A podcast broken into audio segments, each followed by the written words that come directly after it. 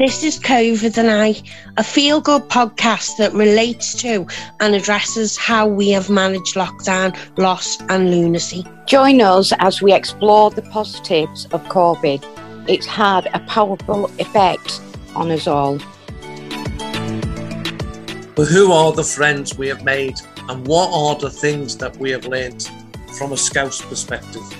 Hi, and welcome to COVID and I podcast about the positive side that some of us have experienced in COVID. Today, we've got Harry Georgiou along, and he's from 6% and Rising. He's going to be talking to us about people with learning disabilities and employment and the lack of paid employment opportunities for people, and how COVID has helped us to highlight this. So, Harry, do you want to tell us about what 6% and Rising is? So, 6% and Rising is a social enterprise to help people with learning disabilities gain viable employment across the local city region and beyond, working with charities, different companies, and most importantly, young people themselves. Super. So it's not just Harry we got here today. We've also got Rue who's working on this with you. What does six percent? Why why that name? So six percent and rising um, sort of start started out as because when we started out, the employment figure was five point six percent. We wanted to take the positive from it, so we took the six percent, and we wanted to say we are always rising to make that figure stronger, better, more equal opportunities for these young people. So it's really taking the positive out of a negative situation. Sorry, so only 6% of people with a learning disability have a paid job? At that moment in time, yes, the current figure now is 5.1% across the UK. And that we believe that is unequal and needs to be given more appreciation to start to really move the needle to make that figure better and more equal across society.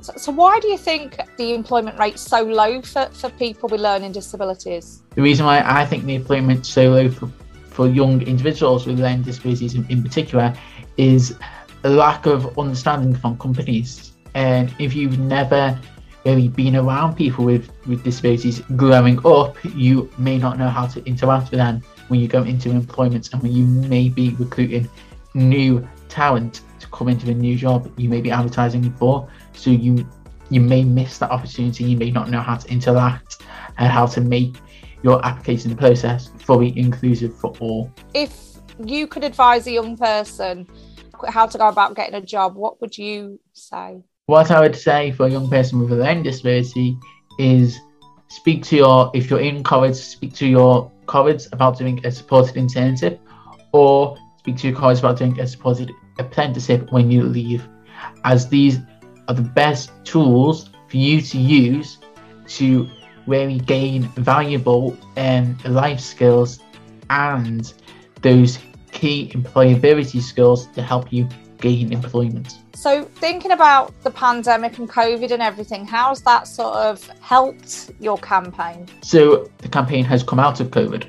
So, when we talk about positive impact on COVID, um, it's really the campaign, and that is a very lovely story to to come about because not many stories can come out of the pandemic that are so unique that somebody's took an opportunity of something that is not good and turned it hopefully into a positive situation. Brilliant, brilliant. Have you got a paid job, Harry? Yes, I have a paid job thanks to the pandemic and 6% and rising. I work for DFN Project SEARCH as their youth advisor and co production assistant across the whole of the UK. And they are a supported internship provider, one of the biggest in the countries, to help young, disabled people with a learning disability and on the autism spectrum to help them gain employment through a supported internship. Why is it important for you? What does it do for you having a job? It's changed my life. It's given me valuable life skills. It means I'm able to contribute to society. I'm not always in the house every single day. I go out to an office. I meet with people. Um, I have work colleagues. We communicate together. It gives me that work-life balance, and it means that every day I get up and I, I get the privilege to know what I'm doing on that day. And it means I'm part of society. It means that I'm an active member of society and in a work environment as well. So it really gives me those skills. Superb. So also today we've got uh, Rue on. Um, can we bring Rue into the conversation and ask how you two began working together? Yeah, brilliant. Lo- lovely to be here. It's great, great to, uh, yeah, great to be with you this afternoon. And I think um, Harry tells the story much better than me, so I won't, I won't talk too much. But um, it's safe to say that the last two years working very closely with Harry has been an absolute pleasure. When I'm feeling low and when I've felt um, lacking energy and, and, feeling quite isolated, um, working late into the evening, knowing that Harry and I were working on this campaign together, that we could actually change the employment outcomes for individuals with learning disabilities and autism, not just in the Liverpool City region, but hopefully around the country and around the world eventually, um, w- was massive. But, but Harry, do you want to talk to us a little bit about um, how we actually got to work together and, and, the initial project we were working on. Yeah, so how me and Rupert met, we met um, during the pandemic on a project called Home Not Alone with um, Sandfield Park School, was um, was the school I went to at that moment in time. And the project was was about the first lockdown, and it was collating cards to send out to care homes to people that were shielding to vulnerable members of society that needed to isolate or shield from the pandemic, and where we those cards that we sent to them gave them hope that you are not going to be through this alone. There are other people going through the same situation, but hopefully this card can brighten up your day. And and where it, it, it was a community project done with Sandfield Park School and some people that were doing a supported internship, but because of the, the pandemic, they had to stop. So it was a community project reaching out to sending cards out to care homes and really sending the message of home not alone, you are not alone, we're all going through this together. And I, and I think from from my perspective, not not only did we hopefully bring a lot of joy to and, and, the feedback from from care homes and other individuals who were vulnerable and shielding and, and isolating who received cards and also harry very modestly hasn't mentioned all of the films that he made and edited um, during lockdown um, but also just i think the experiences we had as a group coming together two, two three times a week um, to share ideas share thoughts and start talking about things like the rate of, of individuals with disabilities and learning disabilities in employment um, as kind of what triggered lots of new ideas and, and new visions and and led to led to six percent and rising and what we're doing now. Yes, definitely, and I can actually tell you that it was actually on one of the filming days via Zoom. I, I, I spoke to Rue about the Kotlin, and from there inwards, we knew, but I had a feeling that both of us wanted to work on this together and I wanted to work with him on this together to where we start to make things better. So it's been two years in the making, but from that initial conversation and a lot of hard work we do now, I believe, have um, a campaign which is very strong in in our in our beliefs of what of what we set out to do. Yeah, brilliant. And Harry, do you want to talk a little bit about why why this campaign is so important to you, and a little bit about your background and and, and why you did you did come to me initially? So the reason why I came to Rupert initially was because I, I, I am a younger person with a learning disability, and I have done a supported internship, and that gave me the skills that I required to go to work. And then really I ended up going back to school um, because at that moment in time time and the company I work the company I went to sadly did not have any vacancies. So I went back to school and I learned I learned and at that moment in time the figure was six percent and then the pandemic hit and it dropped to 5.6% and I um, was angry. This campaign is built on anger and frustration. And I got to know Rupert quite well through Home Not Alone, and I could, and I knew I could trust him and what his values were maps it to what my values are. So I wanted to work with with Glowing Happy on this and with himself to where he started to create something which could drive my anger and my frustration so other people don't have to go through what I went through.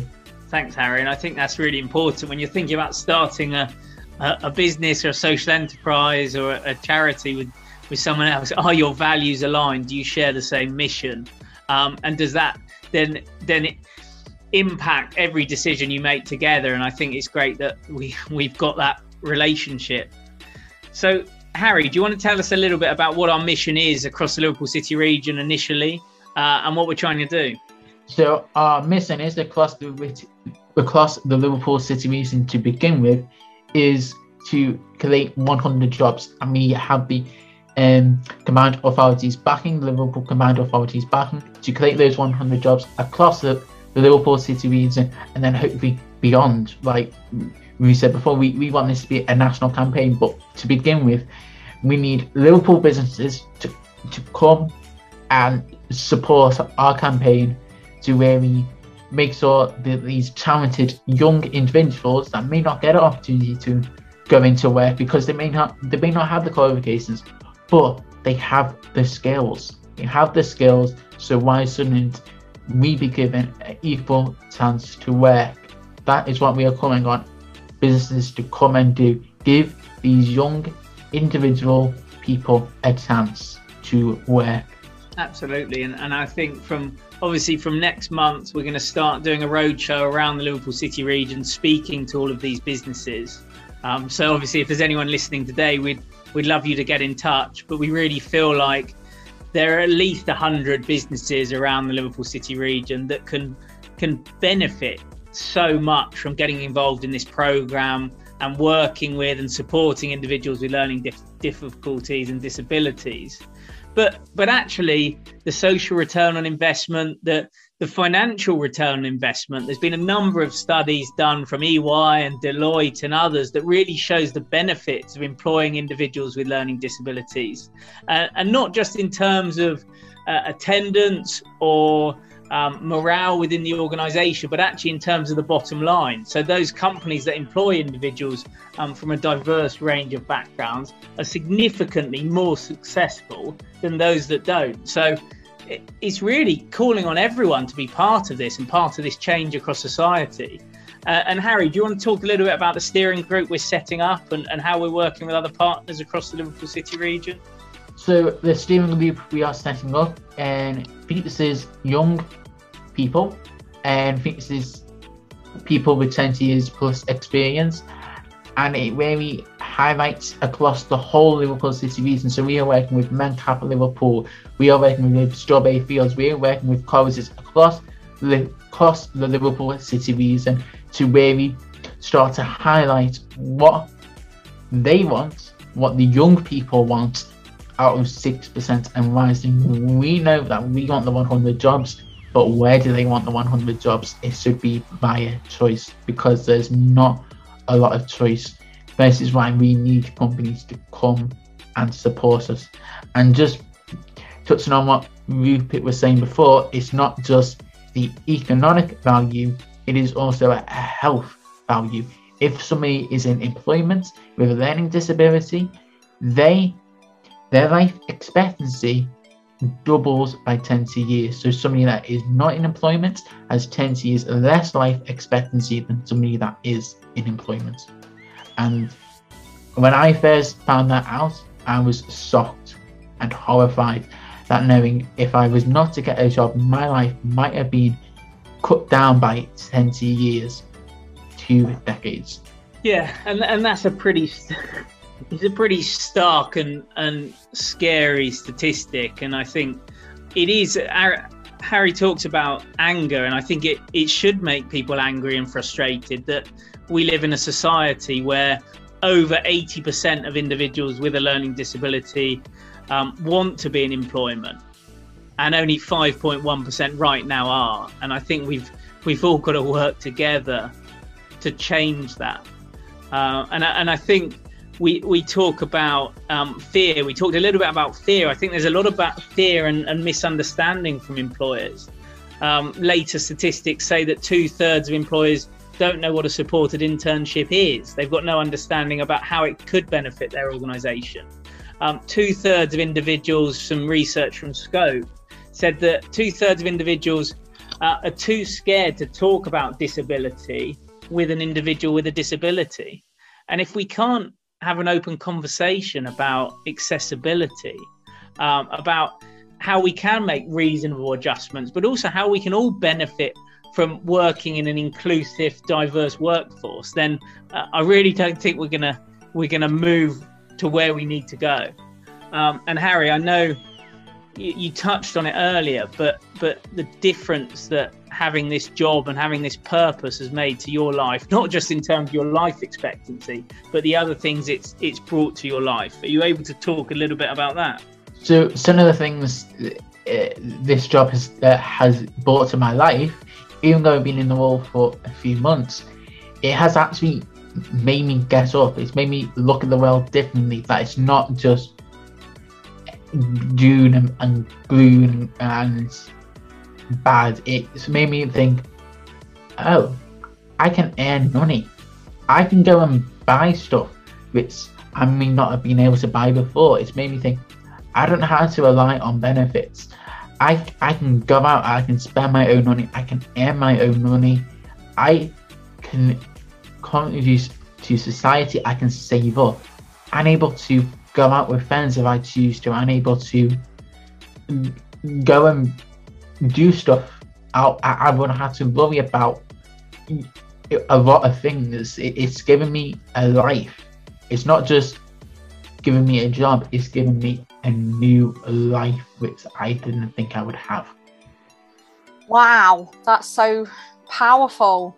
Um, and having a job is something that a lot of us just take for granted, isn't it? And the impact it has uh, for people who don't is obviously huge. It's been absolutely amazing talking to you. Is there anything else you'd like to add or let people know about your campaign? Is there any way that we can get in, anyone else can get involved, who they can contact or ring?